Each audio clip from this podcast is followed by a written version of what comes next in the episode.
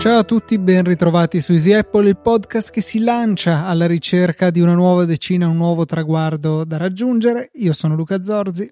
E io Federico Travaini. 471, insomma, dai. Non 370, faccia. vero? No, esatto, la puntata scorsa c'è stato un attimino di confusione e nessuno si è accorto di niente, me compreso.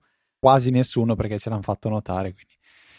Però inizialmente non ho sentito il 371, però sbagliare di 100 puntate. Adesso andiamo a vedere però la puntata 370, Luca, che cos'era. Andiamo Easy. subito a verificare. apple.org slash 370. Ennesima occasione per ricordare che se volete raggiungere una puntata specifica, easyapple.org slash il numero della puntata. 3 agosto 2018, una puntata lunga perché è un'oretta. E...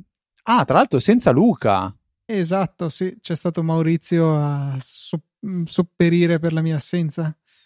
E c'è anche un sondaggio nella puntata. Volete ancora Luca su Easy Apple? Vediamo come era andato questo sondaggio. Allora, la metà delle persone ha risposto Luca chi? il 40% ha detto sì e il restante 10% ha detto di no.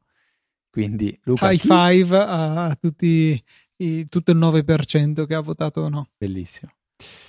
Eh, ho ascoltato il podcast eh, sugli Ikikomori che mh, mm, hai consigliato la scorsa puntata, Luca, la puntata 7 o 8 di Breaking Italy, lunga due ore, però interessante, diversa perché è un'intervista, una chiacchierata e ehm, boh, molto, molto interessante. Ho, ho scoperto dei, dei, nuovi podcast in questa settimana, uno me l'ha consigliato ieri un'amica che si chiama eh, Normale o Normali e anche questo ha un taglio molto eh, diverso da quello che diamo noi su, su Easy Apple perché è un podcast eh, recitato, cioè c'è della, del montaggio, c'è una seconda voce, eh, si vede che c'è secondo me in alcuni passaggi dietro un copione, però veramente molto bello eh, e, e, e, mi piace anche come viene pubblicizzato il podcast perché dice Problemi è un podcast fatto male da una persona fatta male e questo Jonathan Zenti che io onestamente non lo, lo conoscevo, eh, però sono puntate un po', un po', filosofiche, un po' riflessive.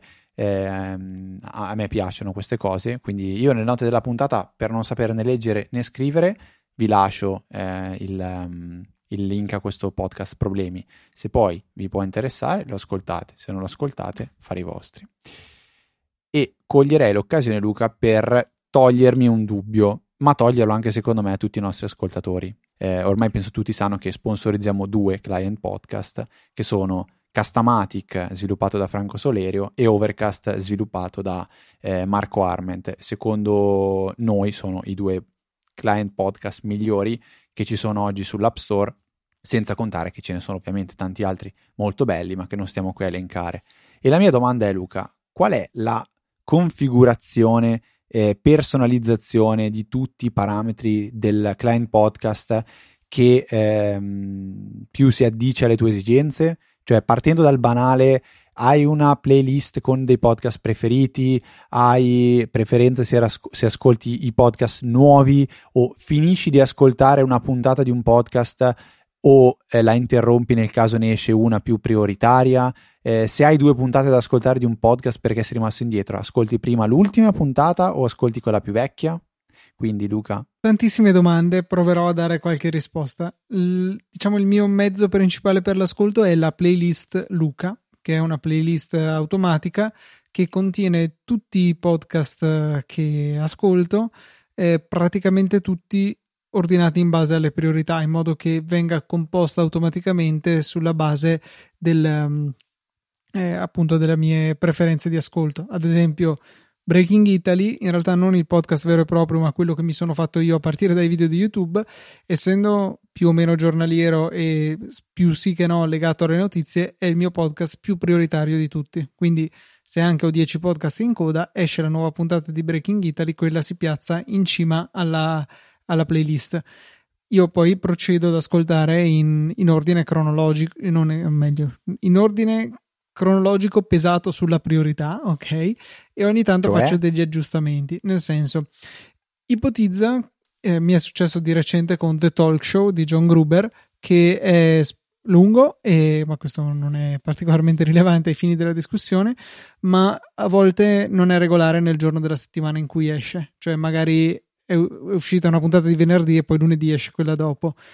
La, l'automatismo della creazione della playlist prevederebbe di averle una dopo l'altra. E qua anticipo una risposta alla domanda che hai fatto rigorosamente prima la, vec- la più vecchia e poi la più nuova delle due puntate. Però non voglio ascoltarne due di fila e quindi intervallo altri podcast che sarebbero meno prioritari li tiro su in modo da ascoltarli prima mi trovo quindi spesso che magari il podcast che sto ascoltando non è più il primo della playlist perché nel frattempo ne è arrivato uno prioritario a mettersi davanti. Ciò nonostante, salvo casi molto particolari, tipo WWDC è uno di quei momenti, nuovi iPhone è un altro di quei momenti, ehm, finisco il podcast che sto ascoltando, dopodiché passo a quelli nuovi che sono sovvenuti nel mentre, eh, sempre rispettando l'ordine cronologico della playlist ascolto poi i podcast accelerati in maniera variabile. Eh, generalmente, però, tipo ATP, che rimane il mio podcast preferito, eh, lo ascolto meno accelerato degli altri, così dura di più. Non so, è una, una piccola mania che, eh, che, porto avanti da tempo. Questa è un po' la mia configurazione. Ehm, per l'ascolto dei podcast eh, c'è poi ecco un'altra playlist che, dove ci sono altri podcast che ascolto molto diciamo puntata per puntata ok? Ogni tanto c'è qualche puntata che mi interessa e l'ascolto e lì finiscono. Questi podcast sono invece esclusi dalla playlist Luca in modo da non trovarmi sovrapposizioni tra le due.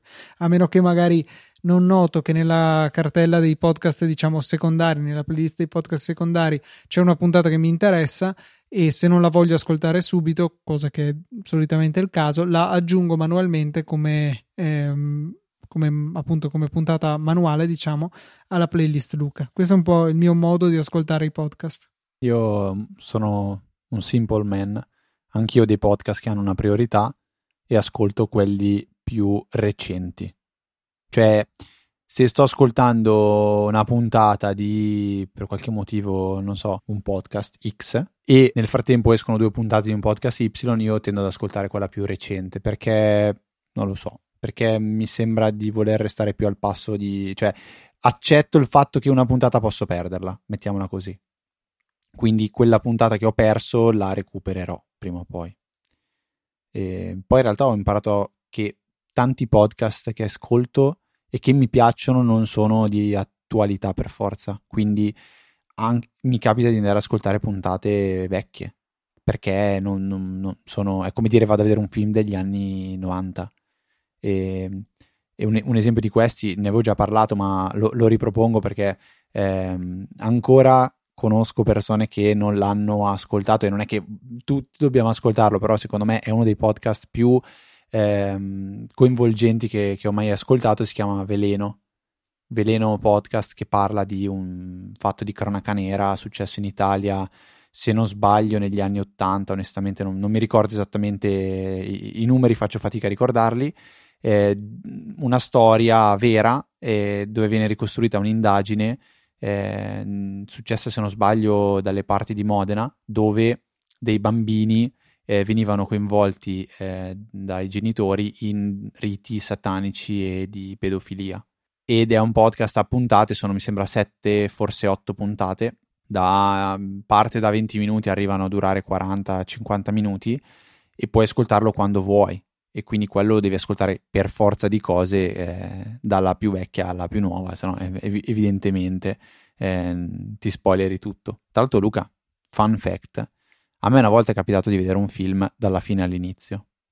Non chiedermi, cioè è possibile perché erano i tempi in cui i film li salvavi sulla chiavetta o sull'hard disk e io, ma, mio amico mi aveva detto no no devi guardarti questo film qua. Io scorro sull'hard disk e lo trovo e faccio partire. Però il titolo era lungo ed era troncato in fondo. E non mi ero reso conto che era parte 1 e parte 2 quindi ho visto prima la parte 2 del film e poi la parte 1 E non è che mi sono chiesto, ma strano, sto film parte un po' da, da tante cose per scontato. E parte senza un'introduzione, parte senza niente. Boh. Poi è arrivato a metà film, mi rendo conto che finisce e riparte dall'inizio. E dico, vabbè, succede. Niente grilli. Mm, no, sono, sono, veramente stupefatto. Cioè, nel senso, addirittura quando raccontavi la cosa, pensavo fossi partito dai titoli di coda, eh, attivato la, riproduzione al contrario. Infatti, dicevo, boh, chissà come ha fatto. E tra l'altro il film, se non sbaglio, era Coach Carter, se non sbaglio. E c'è un film però fatto più o meno così, non so se hai mai visto Memento, Luca. Mm, penso di no, penso di averlo evitato in quanto mattone. No, non è un mattone. No, no, no, no, pazzo. Cioè adesso stiamo un po' divagando, però secondo me può essere interessante, ma Memento è un film di Christopher Nolan, stesso regista di Interstellar, di Inception, di... Altro mattone, ok, tutti i film che non mi sono piaciuti, perfetto. Quindi eviterò di guardarlo. Di questo passo non arriviamo alla puntata 500. Immagino che ci saranno svariati ascoltatori che ringrazieranno per la presenza dei capitoli in questa puntata. Per, per poterlo poter, saltare. Per poter saltare queste cose che abbiamo appena detto. Sbagliato. Secondo me non dovremmo dare il diritto di saltare i capitoli. Direi invece di sì. Penso che sia Vabbè. cosa buona e giusta. C'è un tuo omonimo che ha delle domande riguardo alla sveglia dell'iPhone e in particolare al suo volume eh, Federico dice: ehm, Ho provato a chiedere anche nella EasyChat dove mi è stato confermato che la sveglia su iOS non ha il volume regolabile ed è sempre in base al volume della suoneria. Quindi se voglio la sveglia più bassa della suoneria non posso perché si regolano insieme. Ma secondo voi da cosa deriva una decisione del genere? Nel 2020 non è possibile regolare sveglia e suoneria in maniera differente, ma perché? È una domanda a cui difficilmente secondo me si può rispondere con qualcosa di sensato. Cioè, mi mette in difficoltà quando mi viene fatta una domanda del genere eh, da, da, un amico, un collega che ti dice: Ma cavolo, ma un iPhone, un telefono da 1100, 1300 euro e di solito dicevano e la sveglia non funziona se spegni l'iPhone. Io su questo sono pienamente d'accordo, cioè l'iPhone non devi spegnerlo, eh, spegnevi il 3310.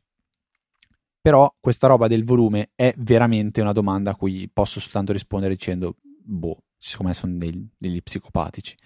Però, Luca, ci sono due però da dire. Il primo è che un consiglio da dare per evitare che il volume della sveglia non sia quello uh, che, che, volete, nel mio caso lo tengo alto, e dalle impostazioni di iOS c'è una mh, mm, impostazione che permette di evitare che coi tasti laterali della regolazione del volume si possa modificare anche il volume della suoneria. Cioè è un'impostazione che va a eh, svincolare e quindi a separare la impostazione del suono della suoneria e della sveglia e quella dell'audio dell'iPhone. Questa è un'impostazione che secondo me di, defo- di default è attiva, cioè di default fonde queste due, queste due suonerie e eh, invece da, dalle impostazioni si può andare a scindere ed è una cosa che secondo me Luca va fatta sempre. Io appena prendo un iPhone è una delle prime configurazioni che vado a toccare.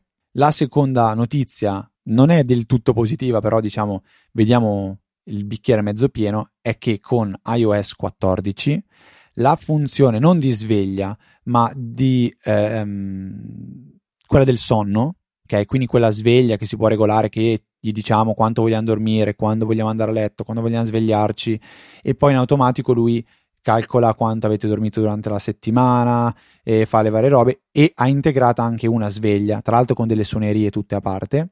Ecco, questa sveglia in iOS 14 permette di regolare il volume in maniera totalmente indipendente. Quindi solo la suoneria di questa sveglia è regolabile tramite le impostazioni di iOS 14. Tutte le altre sveglie che si attivano con Siri o quelle diciamo classiche non hanno, questa, non hanno questa possibilità. Poi, ad oggi, magari con le prossime beta, qualcosa si, si smuoverà. Io l'ho risolta tenendo tutto abbastanza alto, quindi un, una via di mezzo. Comunque, mai mi capita di sentire il telefono che suona. Eh, a me personalmente, perché ce l'ho sempre o vicino e quindi mi vibra e lo sento, oppure ormai per me l'Apple Watch è quello che mi dice che mi stanno chiamando. Non so, Luca, tu come. Proprio questo. Um, diciamo che anche quando ho il telefono rumoroso, e capita di rado, perché magari di solito me lo dimentico perché oh, qualche applicazione non riproduceva l'audio se non si metteva rumoroso il telefono. Eh, però di solito appunto lo lascio silenzioso e anche quando è rumoroso in realtà non sento tanto la, eh, la, suoneria quanto sento che mi vibra il polso. Il polso vibra e non suona, cioè ho tenuto veramente penso per una manciata di ore da quando l'Apple Watch eh, i suoni attivi su di lui eh, li trovo piuttosto fastidiosi. Eh, la vibrazione invece è utilissima e spesso la sento prima di rendermi conto che il telefono magari anche rumoroso mh, mm, sta suonando, ecco. Sono assolutamente d'accordo con te, stessa, st- stesso approccio alle notifiche. E andando oltre, invece, abbiamo una seconda domanda, Luca, che però faccio io a te, eh, perché c'è un po' di, di, tecnicismo e anche un servizio che onestamente io non conoscevo, non pensavo neanche potesse esistere, non so neanche quanto sia del tutto legalissimo, mettiamola così. Alessandro dice: Mi sono iscritto a Together Price che è un servizio che serve a condividere gli abbonamenti family, tipo Netflix, Disney, eccetera, eccetera. Ho visto che condividono anche One Password Family. Together Price è un servizio che non conosco, dice Alessandro sempre. Soprattutto non so po- quanto possono essere affidabili le persone che comprano gli abbonamenti per poi metterli in condivisione. Voi ne avete esperienza? Ho usato per anni OnePassword, ma dopo che Safari del mio Mac è diventato incompatibile con l'estensione di OnePassword, sono passato sotto vostro consiglio a Bitwarden. Mi piacerebbe però tornare a OnePassword perché vorrei avere il database in locale. Si può fare anche con Bitwarden questa cosa, ma mi sembra molto più complesso. Di conseguenza, quindi volendo risparmiare un poche- pochettino, mi è venuto in mente di condividere l'abbonamento Family. Che cosa ne pensate? Allora, ci sono tante sottodomande. Partiamo dalla prima. Conosco Together Price, l'ho usato perché ho voluto fare un esperimento ad utilizzare YouTube Premium. Eh, Asking for a friend, stai dicendo questa cosa? No, l'ho, l'ho, l'ho usato io e insomma il servizio ha funzionato bene. Diciamo che il primo personaggio che offriva eh, l'account family alla fine, tra virgolette, è scappato col malloppo, ma non è un problema perché poi Together Price ti rimborsa tutto, basta che segnali che non ti ha ancora attivato e loro senza dire ne ha né bati ridanno i soldi e rimuovono il gruppo della persona in questione. La seconda volta che ci ho riprovato eh, sono riuscito ad aggiudicarmi YouTube Premium.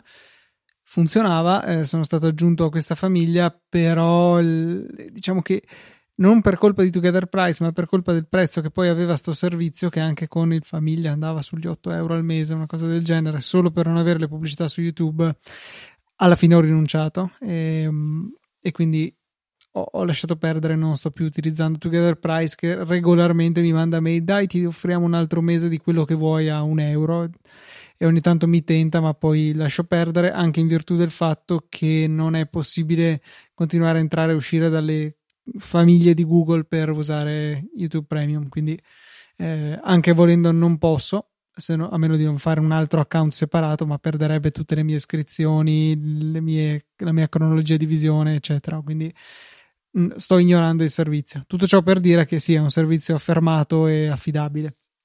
Eh, si paga loro un, eh, una tariffa aggiuntiva rispetto al costo dell'abbonamento, di solito circa un euro, e questo euro ti compra la tranquillità che loro ti facciano da assicurazione contro eh, potenziali compagni di gruppo non simpaticissimi, diciamo, non molto Ma corretti.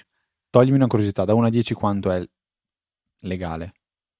Eh, loro sono legali, poi ti fanno dichiarare il falso perché quasi tutti questi servizi sono ufficialmente per le famiglie e quindi tu devi dire sì sì sono eh, in famiglia con Geppetto Pinocchi che, che offre la condivisione.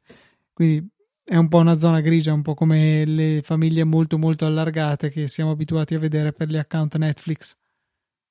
E quindi non è legale più o meno. Ma il servizio di per sé è legale poi quello, cioè non lo so, non penso che mai nessuno ti trascinerà in tribunale, al massimo ti cancellano l'account, penso che sia questo il peggio che può realisticamente succedere.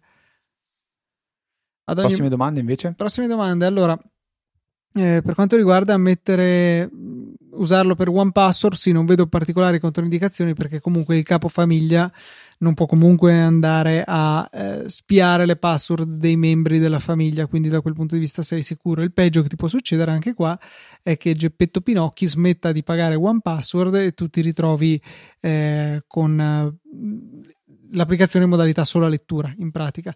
O forse peggio ancora è che ti, ti cancelli il, non penso che possa cancellarti veramente l'account ti troveresti sempre con il, i tuoi dati in sola lettura quindi o paghi per conto tuo oppure li esporti e ci fai un po' quello che vuoi. Quindi da questo punto di vista sei tutelato.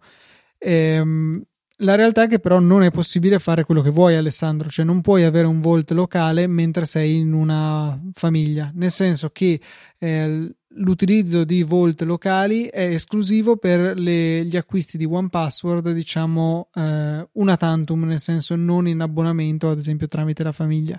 Quindi devi comprare la versione standalone per Mac, quella per iOS e usarle separatamente, magari con la sincronia WiFi. Io però francamente ritengo che sia uno sbattimento colossale per un guadagno minimo, cioè avere la libreria in locale sì è vero, può essere che sia leggermente più sicuro, solo considerato che OnePassword è un, eh, un obiettivo più grande di quello che potresti essere tu, nel senso è difficile che uno cerchi di eh, hackerarti il tuo Mac per recuperare il database di OnePassword, è più facile buttarsi contro quello di onepassword.com che ha molti più account e sì, possiamo rassegnarci a questo di persone più interessanti di noi, quindi eh, anche ammesso e non concesso che riuscissero a bucare eh, onepassword.com, poi ci sarebbero tutti questi bei database cifrati in maniera seria come OnePassword documenta e come spesso eh, cioè, e come tutti noi siamo convinti. E quindi nel momento che ci sono un miliardo di account tra cui scegliere a chi cominciare a fare molta fatica nella speranza prima o poi di riuscire a craccarne la password beh direi che Luca Zorzi e Federico Travaini non sarebbero tra i primi obiettivi Aggiungo poi un'altra cosa, probabilmente i server di OnePassword, benché siano dei traguardi, degli obiettivi sicuramente più appetibili, sono anche sicuramente meglio protetti del computer domestico mio, di Alessandro o di chiunque altro.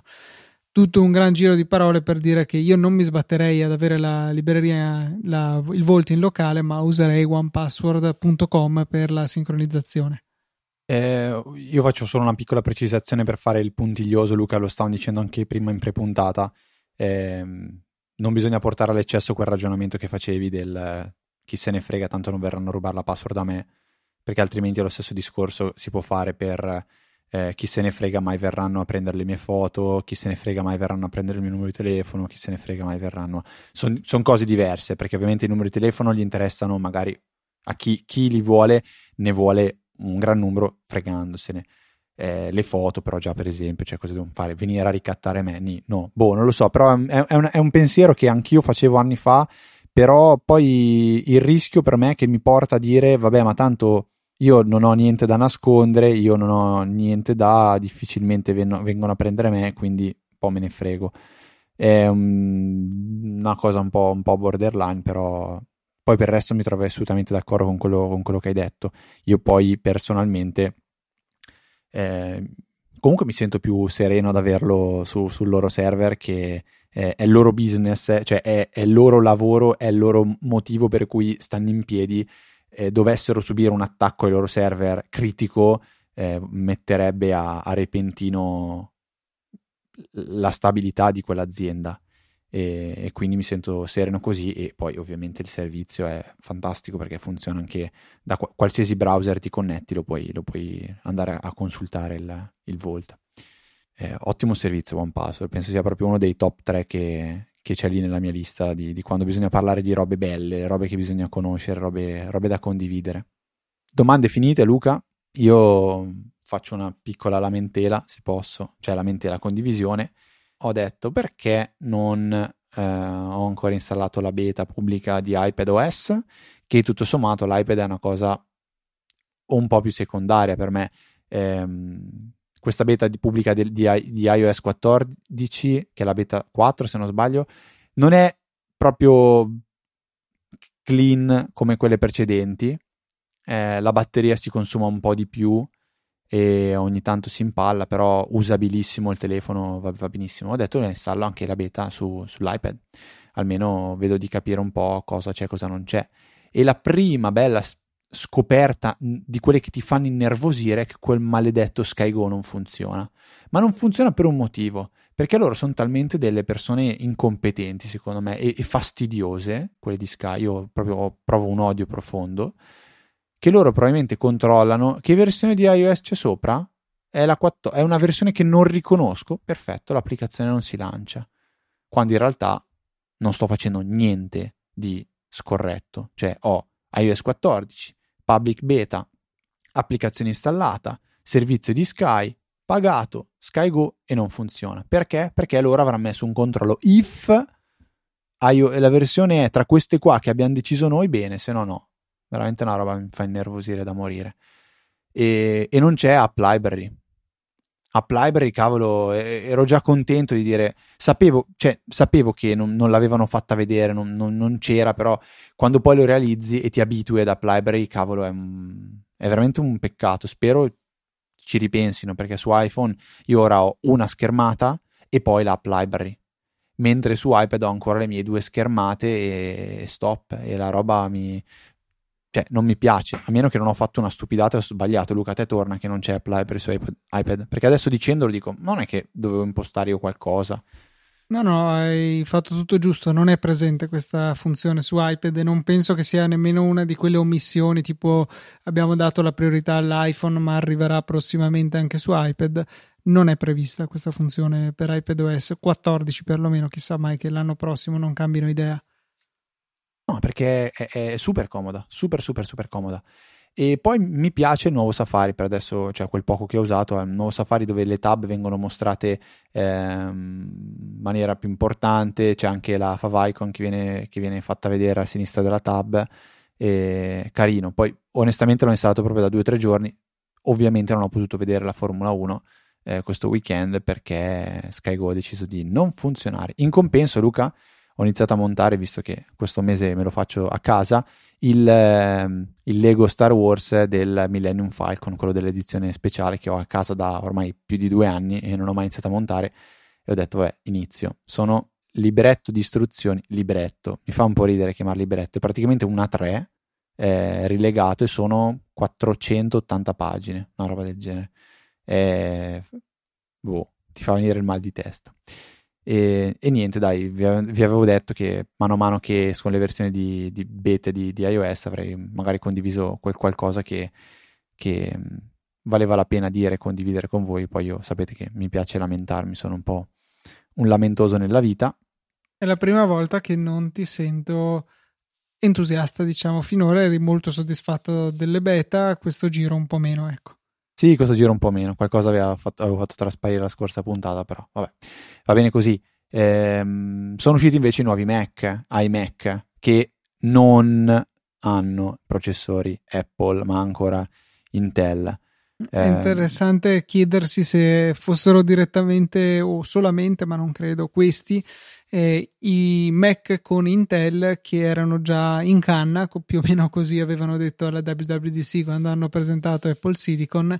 E, di sicuro, appunto, sono stati aggiornati gli iMac da 27 pollici, i 21 e mezzo invece rimangono lì, hanno solamente messo eh, come partenza l'SSD anche su questi e aggiungerei un bel finalmente vendere un computer con d'accordo Fusion Drive ma comunque con un hard disk meccanico come diciamo pezzo importante del suo funzionamento nel 2020 ma anche nel 2018 ma anche nel 2016 e probabilmente ancora prima era un crimine. Eh, Apple si è eh, redenta e ha cominciato a vendere anche i 21 pollici con eh, la base dell'SSD. Per il resto il computer inalterato, stesso schermo 1080p, eh, stesso processore di non so che generazione.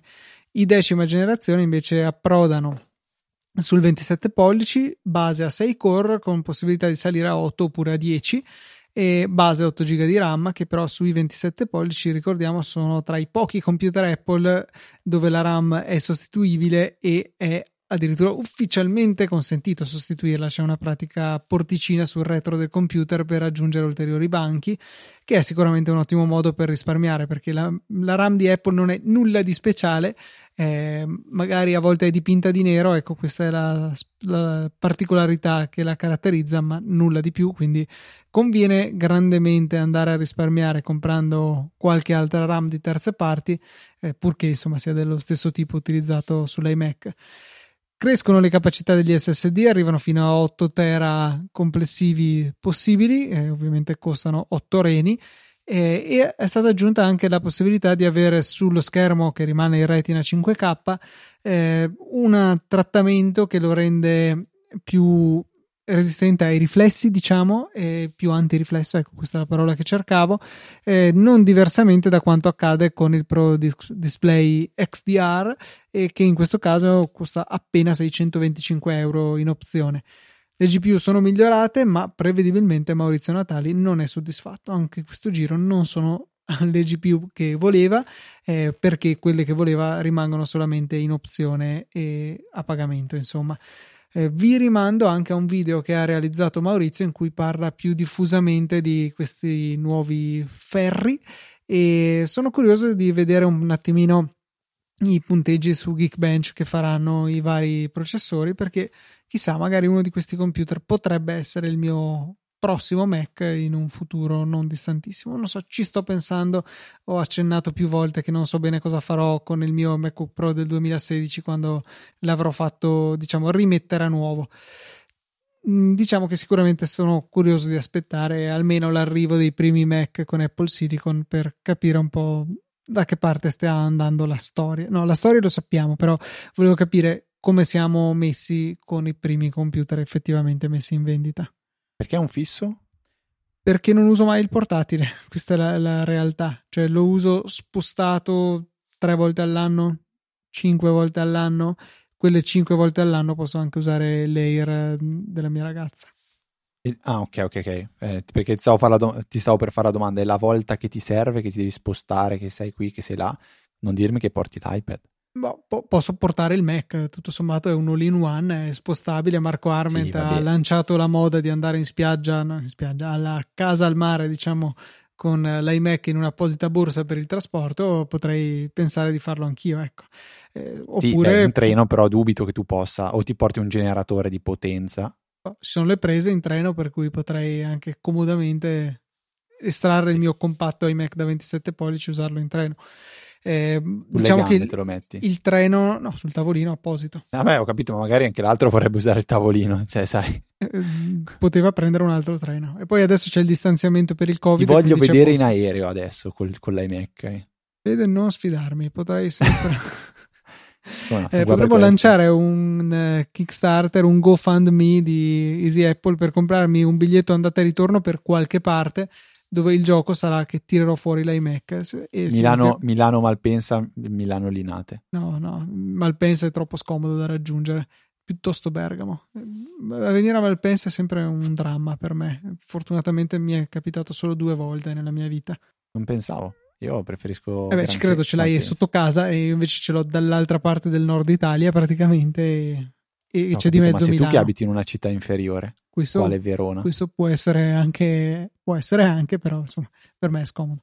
Detto questo, ehm, non so se tu hai altro da aggiungere sui nuovi iMac, in alternativa passiamo a un programma brutto ma che funziona.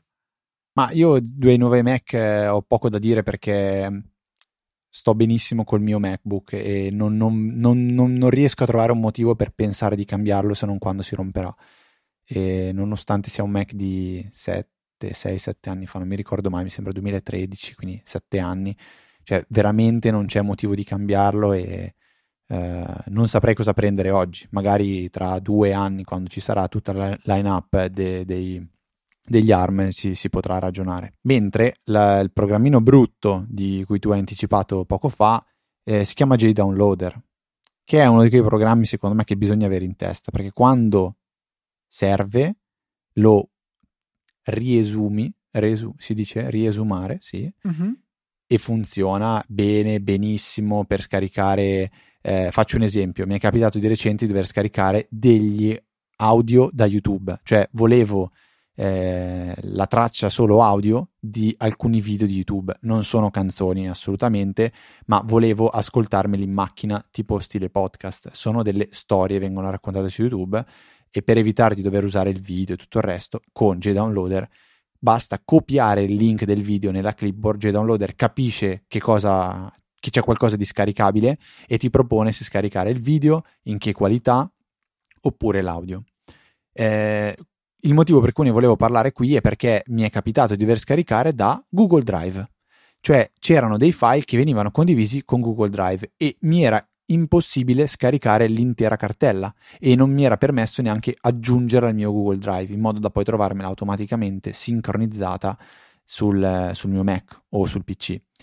E quindi ho pensato, ma come faccio a scaricare una cartella da Google Drive? Mi metto a cercare su Google, da qualche parte ci sarà un servizio finché a un certo punto non mi viene in mente. Basta avere JDownloader apro JDownloader, inizio a fare eh, il copia link di condivisione di ogni singolo file all'interno della cartella di Google Drive e piano piano che io copio questi link e finisco nella clipboard, JDownloader li legge, capisce che sono dei file scaricabili e se li mette in pancia. Alla fine io, diciamo così, eh, vedo un riassunto di tutto quello che lui vorrebbe scaricare posso confermare o modificare eventualmente qualche impostazione, dopodiché faccio partire il download e si può gestire il numero di download massimo in parallelo, il numero massimo di eh, kilobyte scaricati o uploadati o veramente un'applicazione fatta in Java, eh, multipiattaforma, quindi c'è anche per Mac, probabilmente anche per Linux, ma è una di quelle cose da avere nel coltellino svizzero che quando serve è lì, funziona e, e non delude mai. Ci ricorro veramente il minimo possibile. Eh, è anche vero che sono delle necessità che mi capitano estremamente di rado. È più frequente il caso di voler scaricare qualcosa da YouTube, ma io vado da terminale YouTube DL, forse meno amichevole, ma tanto ormai so le tre cose che serve sapere per scaricarlo e quindi mi arrangio così chiaro che non c'è tutta la comodità del eh, riconosci i link clip, dalla clipboard e cose del genere, però per scaricare un video ogni tanto direi che va più che bene. Quindi rimando come sempre a chi volesse studiarsi un po' come funziona di guardare YouTube DL che è perennemente aggiornato. Mi era stato molto utile per scaricare anche ne avevo parlato dal sito rai.tv visto che l'app è qualcosa di più che imbarazzante e per l'Apple TV almeno non so se il sito è meno peggio eh, però appunto avevo scaricato direttamente tutto da, dalla Rai tra l'altro riuscendo a parallelizzare i download riusciva a saturarmi praticamente tutta il gigabit della fibra, per cui anche soddisfacente scaricare un sacco di roba nel giro di molto poco. Se non altro, ecco, il nostro canone RAI gli ha consentito di appoggiarsi a CDN molto prestanti. Un'alternativa a Downloader si chiama PyLoad. Era PyLoad, ma, ma è, mh, mm, non dico morto, ma di sicuro non è un progetto molto attivo. JDownloader rimane un po' il, la pietra miliare forse di questo genere di applicazioni sicuramente il punto di riferimento. E sicuramente anche più facile da installare, perché mi ricordo che Pyload per installarlo è un po' più complesso, mentre JDownloader scarichi, clicchi e si installa. Esatto, sì, sì, sicuramente. Eh, Pyload poi diciamo che secondo me eccelle eventualmente come utilizzo server, nel senso ho il mio serverino, gli butto sugli indirizzi che voglio scaricare e lui li scarica, mentre invece JDownloader è più un programma con una GUI, con un ha anche per carità un componente per il controllo tramite web, ma lo vedo più come un programma da usare sul proprio PC desktop o portatile che sia. Ci sta, ci sta, assolutamente. Questo, questo è una cosa che volevo dire, ma me l'hai detta tu. Eh, sul, sul, NAS, se non sbaglio, ho PyLoad, mai usato, però c'è nel caso dovesse servire.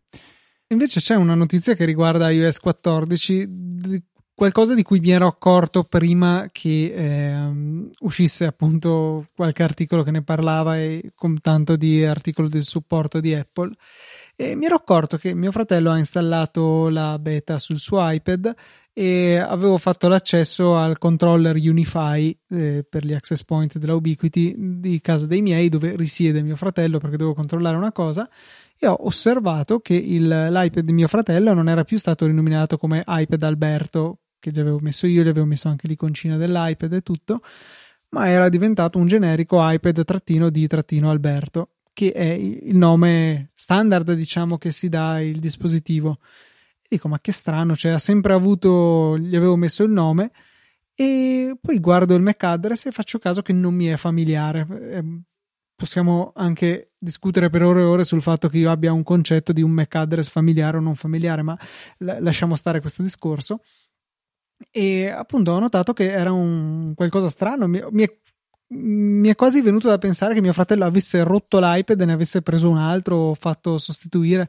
In realtà no, eh, è iOS 14 che eh, insieme ad iPadOS 14 e WatchOS 7 randomizzano ogni tot il loro eh, MAC address. Il MAC address è diciamo l'indirizzo fisico, il numero di serie se vogliamo, che viene presentato su una rete wifi e di solito i server di HCP che sono quelli che restituiscono eh, l'indirizzo um, IP da usare sulla rete possono utilizzare questa informazione per assegnare magari sempre lo stesso indirizzo allo stesso dispositivo, il quale però non avrà bisogno di essere configurato manualmente, eh, verrà lasciato in automatico e poi sarà il server di HCP a dare sempre lo stesso indirizzo. È il modo che io preferisco per configurare le reti perché non richiede nessuna configurazione sui singoli device, ma mi permette di una gestione centralizzata dal server di HCP che di solito è il proprio router e con iPadOS 14 e iOS 14 WatchOS 7 questo non sarà più possibile perché direi un, circa una volta a settimana si resetta e, e, cambia il MAC address. Per cui io mi ero messo lì a ri- rinominare iPad di Alberto mettere l'iconcina eh, e adesso è di nuovo tornato a essere un altro dispositivo perché ha cambiato ancora il suo MAC address interessante che questo diciamo, può aiutare a rendere più difficile il tracciamento degli utenti. Sarebbe bello potergli dire: Guarda, su questa rete non farlo perché ho deciso io che mi serve che tu mantenga il tuo vero MAC address o anche fosse un altro, mantieni questo. Ok, però cavolo, questa è una tua implicazione più o meno casalinga, ma a livello enterprise? Eh, può essere che, cioè, oddio, eh, il MAC address sicuramente non deve essere usato come fonte di sicurezza, però poteva essere utile per identificare il fatto che questo iPad che magari è questo, attaccato a questo access point in questo edificio è quello assegnato a Federico, per esempio, per un qualsiasi motivo, tipo l'ho perso, dove accidenti è, potete aiutarmi a trovarlo, io lo faccio suonare ma non riesco a sentirlo, la localizzazione è imprecisa perché il GPS non prende, sapere a che access point è attaccato potrebbe aiutare a ridurre il campo di ricerca ci sono insomma vari motivi per cui qualcuno potrebbe volere eh, un MAC address che funziona in maniera normale però non sembra che questo sia possibile con iOS 14 mi chiedo se magari tramite magari Apple Configurator quel sistema di MDM piuttosto grossolano che fornisce Apple, quindi diciamo di configurazione enterprise, ci sia la possibilità di disattivare questa funzione. Questo mi piacerebbe perché lo disattiverei volentieri però ecco, lo disattiverei volentieri solo su una determinata rete eh, per i miei dispositivi o perlomeno lo disattiverei per gli iPad che sono per me abbastanza stanziali. Magari per l'iPhone posso mantenere il vantaggio del MAC address casuale, visto che alla fine la vera perdita che ho è solamente che non ha sempre lo stesso IP, che non ha nessuna differenza in realtà, e che non, non mi viene fuori la mia bella iconcina sul controller Unify. Ma mi sono perso un, un, passaggio, poi Luca conclu- concludiamo perché siamo arrivati al nostro eh, al termine della puntata, ma mi son, una cosa che se puoi chiarire, eh, cioè comunque i MAC address non sono infiniti. Sono virtualmente infiniti, penso che sia 128 bit, quindi ce n'è molti triliardi per metro quadro. Cioè, non può succedere che randomizzandoli due dispositivi abbiano lo stesso MAC address o cioè si creano i conflitti oppure magari viene randomizzato un MAC address che però esiste già. Allora, sì, è possibile, però a quel punto lì io comincerei a guardarmi intorno se stanno arrivando degli asteroidi, cioè nel senso le probabilità che questo accada sono minime. È altrettanto vero che eh, il dispositivo potrebbe, cioè si può rendere conto del conflitto del MAC address e potrebbe dare per scontato di essere lui la causa con iOS 14, visto che sa che se lo sta inventando. Quindi io non me ne preoccuperei, secondo me è un non problema. Va bene, se lo dice Zorzi, è Zorzi approved? Zorzi semi-approved, vorrei un, una gestione rete per okay. rete. Esatto. Cioè, quando ho detto che comunque, non so perché ho in mente questa citazione di Checco Zalone, di quando volevo dire che comunque, cioè, i MAC address non sono infiniti, e mi è venuto in mente Checco Zalone che dice, le note sono sette, chi vuole se le fotte. Cioè, per dire che alla fine molte canzoni hanno, cioè sono simili, hanno gli stessi accordi, hanno gli stessi giri.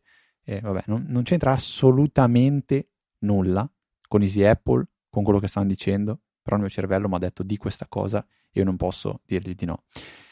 Mi manca però da suggerire ai nostri ascoltatori un prodotto della settimana.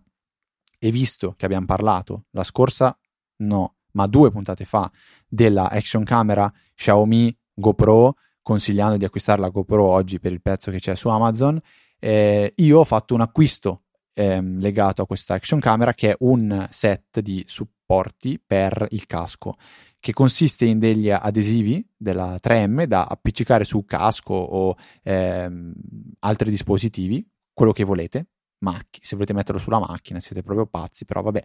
Eh, e a questi adesivi 3M che sono biadesivi, da una parte si aggancia al casco e dall'altra parte invece si aggancia una specie di eh, baionetta.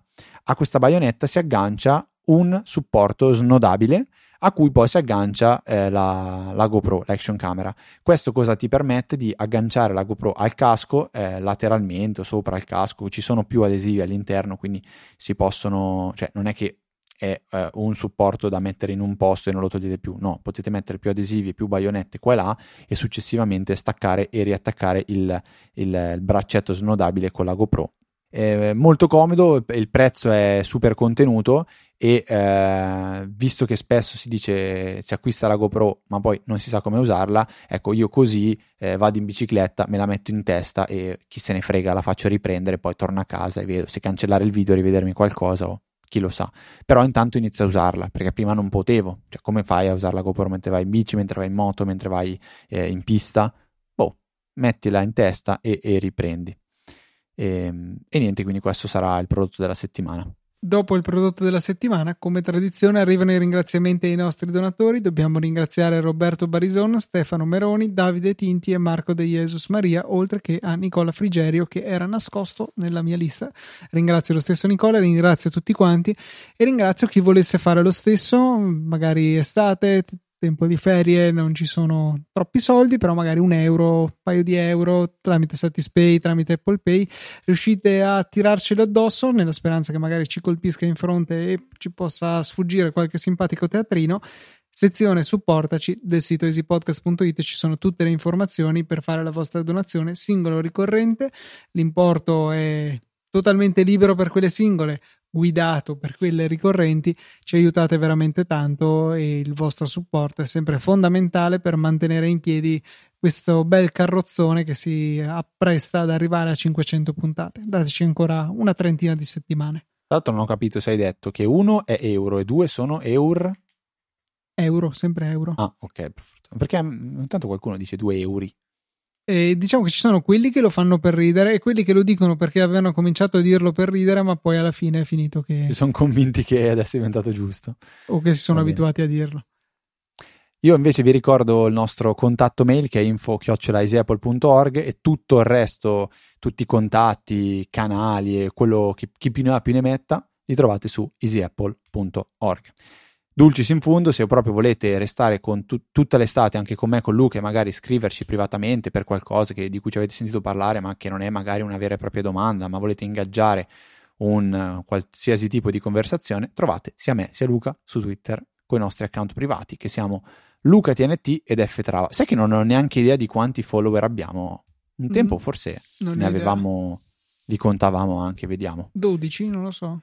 No, 12 non penso, però il migliaio ce l'abbiamo. 1500, tu ne avrai 1700, 1800, vediamo. 1646.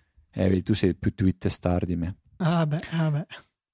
Però e... Easy Apple ne ha di più, eh? Sono abbastanza certo. Easy Apple 2636. Bravi, bravi, bravi ragazzi. Bene, bene, bene, bene. Tra l'altro, qua è interessante che ne ha 990 più di me, non 1000, non 1010, bensì 990. Bene, mi fa piacere. Per questa 478 eh, no, 71esima non, non, non, penso esista, però la 71esima sì, è tutto. Un saluto da Federico. Un saluto da Luca. E noi ci sentiamo la settimana prossima con una nuova puntata di Easy Apple.